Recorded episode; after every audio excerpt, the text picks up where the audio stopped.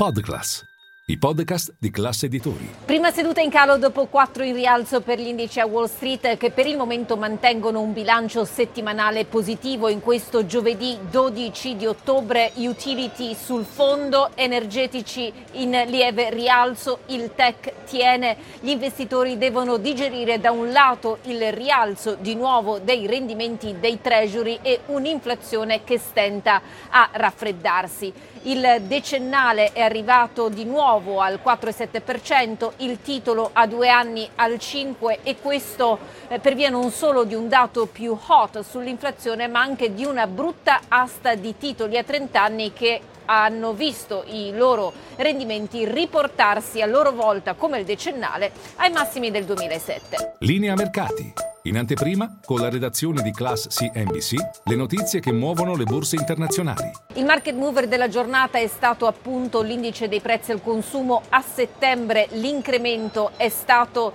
dello 0,4% mensile contro attese per un più 0,3%. Il dato depurato dalle componenti più volatili energetiche e dei generi alimentari è salito per il secondo mese consecutivo dello 0,3% come previsto. La buona notizia se vogliamo, è che anno su anno la variazione del dato core si è raffreddata al 4,1% minimi del settembre del 2021.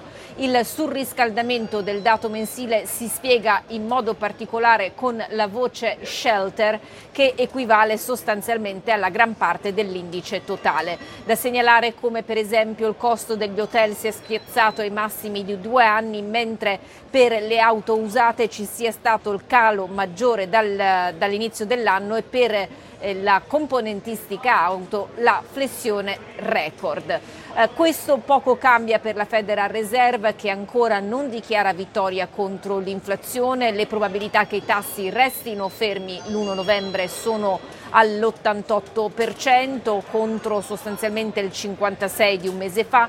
Le chance che i tassi tornino a salire nell'ultima riunione dell'anno, quella a dicembre, sono salite al 31% eh, contro il 26% di ieri, ma ricordo che un mese fa eravamo intorno al 40%. Quindi l'idea è che comunque il mercato si debba eh, preparare a tassi più alti più a lungo o magari semplicemente alti ma di sicuro più a lungo. Per quanto riguarda le storie aziendali segnalo come eh, X, la piattaforma un tempo conosciuta come Twitter, sia la prima società oggetto di un'inchiesta UE nell'ambito del Digital Services Act, la normativa stringente che regola come i giganti internet debbano eh, monitorare e garantire sicurezza ai cittadini europei con i loro contenuti.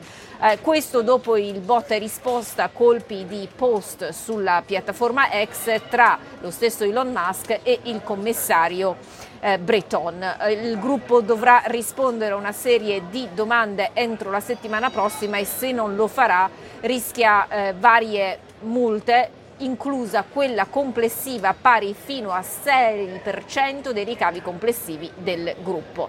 Intanto altra giornata di passione per Birkenstock che ieri aveva debuttato in borsa con un calo del 13%, oggi la flessione è di circa il 6%. Ancora una volta si punta il dito contro i conti deludenti di ieri di LVMH ma anche degli investment banker che hanno forse fissato un prezzo di collocamento eh, troppo alto. Di certo il caso Birkenstock dimostra come il tanto atteso e sperato scongelamento del mercato delle IPO eh, stenti ad esserci, lo dimostrano i forti cali che per esempio gli ultimi debutti ARM e Instacart per citarne due eh, ci sono stati rispetto ai loro picchi. Eh, chiudiamo anche con una serie di trimestrali, tra l'altro alla vigilia dell'inizio formale della stagione dei conti della Corporate America con le banche. Walgreens, catena eh, di farmacie, corre di oltre il 6% eh, nel giorno dei conti, forse piace la riduzione dei costi e anche l'arrivo immediato, futuro, nei prossimi giorni di un nuovo CEO. Delta invece ha perso lo slancio iniziale nonostante conti migliori del previsto e qui perché ha eh, diciamo, abbassato le stime annuali sulle l'IPS e anche sul flusso di cassa.